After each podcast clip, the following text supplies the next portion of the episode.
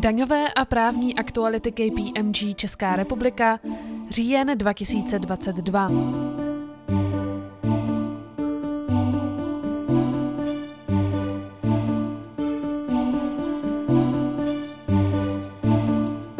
Mimořádně.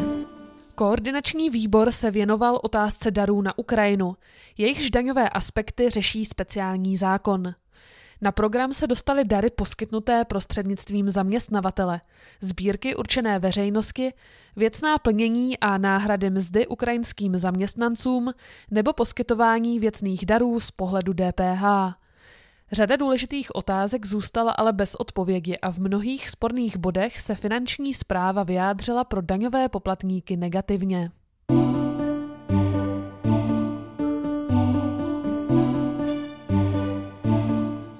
Daňové novinky. Novela zákona o spotřebních daních, která implementuje evropskou směrnici, nabývá účinnosti částečně již v říjnu. Mezi důležité změny patří rozšíření elektronického systému pro přepravu a sledování výrobků podléhajících spotřební dani v rámci EU, který bude nově zahrnovat i přepravu vybraných výrobků mezi členskými státy v režimu podmíněného osvobození. V plném rozsahu vstoupí novela v platnost 13. února 2023.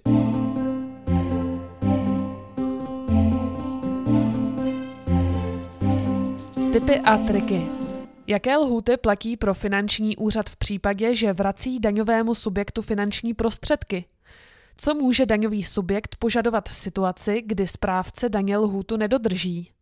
Přehled důležitých lhůt, po jejichž uplynutí daňovému subjektu náleží úrok z vratitelného přeplatku, najdete v aktuálním vydání daňovek.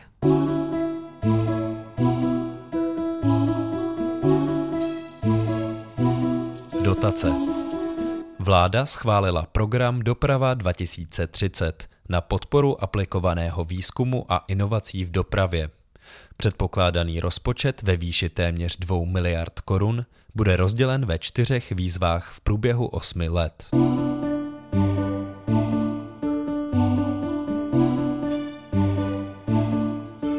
Právní novinky. Ministerstvo práce a sociálních věcí předložilo dlouho očekávaný návrh novely zákonníku práce, který mění pravidla pro zaměstnance pracující na základě dohody o provedení práce nebo o pracovní činnosti. Zaměstnavatelům stanovuje povinnost rozvrhovat práci těchto zaměstnanců. Takzvaní dohodáři mají navíc získat nárok na placenou dovolenou. Bude se na ně vztahovat i minimální doba odpočinku mezi směnami nebo příplatky ke mzdě za práci ve svátek, v noci, o víkendu a ve skýženém pracovním prostředí. Novela zákonníku práce přináší také nová pravidla pro tzv. home office. Zaměstnanci budou mít právo požádat zaměstnavatele, aby jim umožnil pracovat na dálku. Zaměstnancům, kteří pečují o děti do 15 let nebo o jinou závislou osobu, stejně jako těhotným, musí zaměstnavatel vyhovět, leda by práci na dálku bránili vážné provozní důvody nebo povaha vykonávané práce. Novela také zavádí poměrně vysokou minimální paušální náhradu za zvýšené náklady na energie za každou hodinu práce na dálku. Případné další náklady bude zaměstnavatel povinen hradit ještě nad rámec této částky. Této náhrady se zaměstnanec nemůže platně vzdát.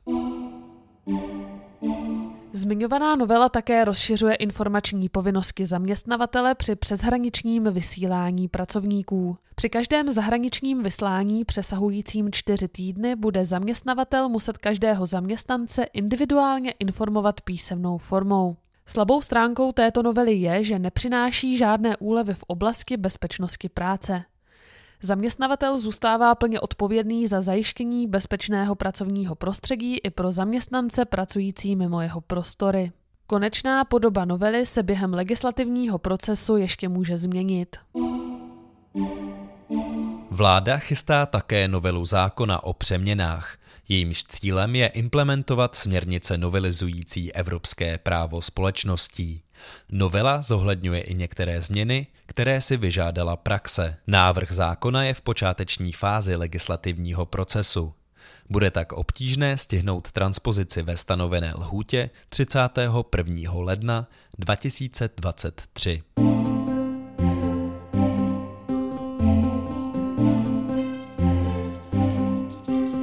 světa. Evropská komise v přelomovém rozhodnutí zablokovala spojení dvou amerických společností Illumina a Grail, které působí na evropském trhu v oblasti biotechnologií. Komise vůbec poprvé nepovolila spojení, přestože podniky nesplňovaly obratová kritéria a nemuseli o svém spojení komise vůbec notifikovat. Komise se spojení věnovala na základě žádosti o přeskoumání podané členskými státy. Protože komise vyzvala členské státy k uplatňování tohoto postupu, je pravděpodobné, že se podobné situace mohou opakovat.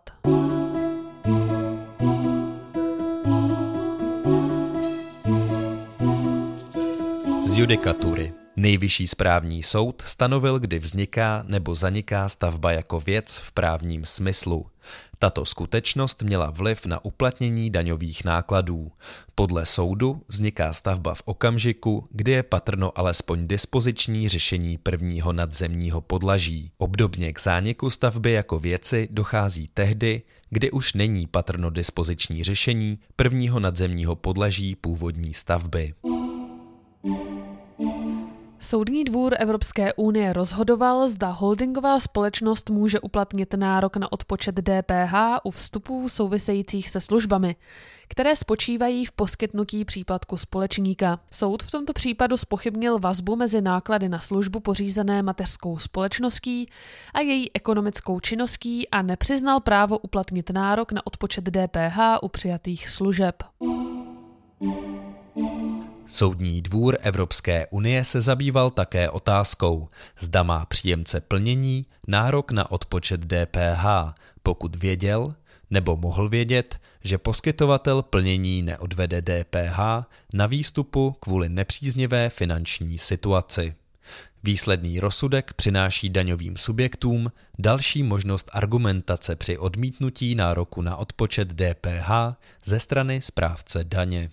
Podrobnosti najdete na webu daňovky.cz. Daňové a právní aktuality KPMG Česká republika říjen 2022.